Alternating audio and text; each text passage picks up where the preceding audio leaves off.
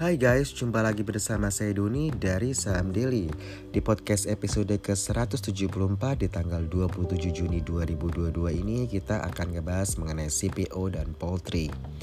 Harga jual minyak sawit mentah atau yang kita kenal dengan sebutan C P O merosot hingga ke level empat ribu enam ratus enam puluh empat ringgit Malaysia per ton as per dua puluh empat Juni dua ribu dua puluh dua. Harga tersebut turun enam belas koma sembilan puluh empat persen dibandingkan harga pada akhir pekan sebelumnya yang berada di level harga lima ribu empat ratus lima puluh empat ringgit Malaysia per ton. Bahkan dibandingkan akhir Mei dua ribu dua puluh dua, harga C P O telah turun sebanyak dua puluh tiga koma sembilan puluh empat persen. Penurunan itu menyebabkan lonjakan harga C P O di sepanjang tahun terpangkas menjadi lima belas koma tiga persen, padahal sebelumnya harga C P O bisa naik enam puluh satu koma enam belas persen sepanjang Januari hingga April dua ribu dua puluh dua. Penurunan harga C P O ini dikarenakan dibukanya keran ekspor C P O. Pemerintah juga menerapkan kebijakan flush out, yaitu percepatan penyaluran ekspor sehingga eksportir yang tidak tergabung dalam program sistem informasi minyak goreng curah bisa melakukan ekspor.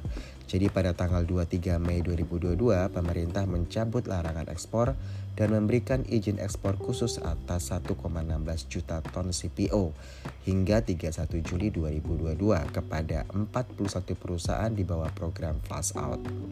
Program ini mengharuskan perusahaan tersebut membayar biaya khusus sebesar dua ratus U S D per ton di luar pajak ekspor.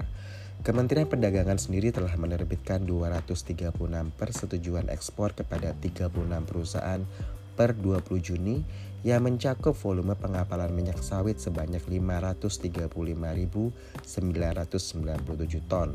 Jumlah itu terdiri atas C P O tiga puluh enam ribu lima ratus ton, R B D Palm Oil sebanyak dua ratus sepuluh ribu seratus tujuh ton, dan R B D Palm Olein itu sebanyak dua ratus delapan puluh delapan ribu sepuluh ton.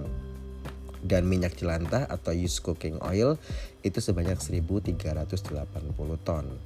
Nah, PT Ag- PT Astra Agro Lestari Tbk dengan kode emitennya A A L I ini menjadi emiten yang paling terdampak dengan kebijakan baru tersebut karena A A L I mempunyai porsi ekspor yang signifikan, yaitu sekitar lima puluh persen dari total penjualan.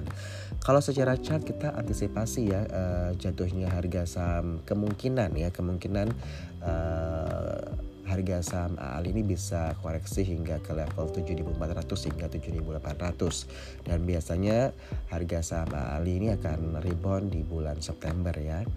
Nah, di semester kedua dua ribu dua puluh dua ini masih ada peluang bagi harga C P O untuk rebound. Hal ini terkait dengan adanya fenomena La Nina ya, fenomena La Nina ketiga di Amerika Selatan dan Amerika Utara. Tentu saja fenomena ini berpotensi menurunkan produksi C P O karena efek kekeringan. Nah, kalau produksi C P O-nya turun, biasanya harga C P O-nya naik. Jadi biasanya harga saham juga uh, mengalami rebound ya untuk di semester kedua dua ribu dua puluh dua ini. Nah, dari C P O kita beralih ke poultry. Dua emiten unggas yaitu P T P T Pokpen Indonesia Tbk dengan kode emitennya Cepin dan P T Java Coffee Indonesia Tbk dengan kode emitennya J P F A atau Java telah diaudit oleh Singapore Food Agency atau S F A, yang artinya Cepin dan Java ini berpeluang untuk mengekspor produk unggasnya ke Singapura, mengingat Malaysia menyetop ekspor uh, ayam hidup ke Singapura ya, sehingga Singapura harus mencari alternatif supplier unggas ke negara lain, dan salah satunya ya Indonesia. Tentu saja momentum ini menjadi alternatif bagi Cepin dan Java untuk menyeimbangkan pasokan yang seringkali menghadapi masalah oversupply. Alih-alih menerapkan pengurangan populasi melalui pemus- melalui pemusnahan popu- populasi ayam, ekspor perlu dilakukan. Nah, yang perlu dicatat, Singapura lebih memilih ayam segar, ayam hidup ya. Nah, tentu saja ini menjadi peluang yang baik bagi Cepin maupun Java. Saingan Indonesia tentu saja negara Thailand, sesama negara ASEAN.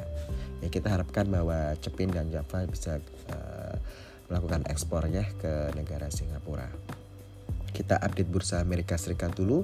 Dow Jones Index plus dua koma enam delapan persen, S and P lima ratus Index itu plus tiga koma nol enam persen, sedangkan Nasdaq sendiri itu plus tiga koma tiga empat persen. Oke, kita disclaimer on ya, bahwa apa yang kita sampaikan ini hanya sekedar informasi, bukan sebagai ajakan membeli atau menjual saham tertentu. Jadi kembali ke masing-masing trader maupun investor dalam melakukan pembelian dan penjualan sahamnya. Oke, saya Duni dari Saham Daily, out.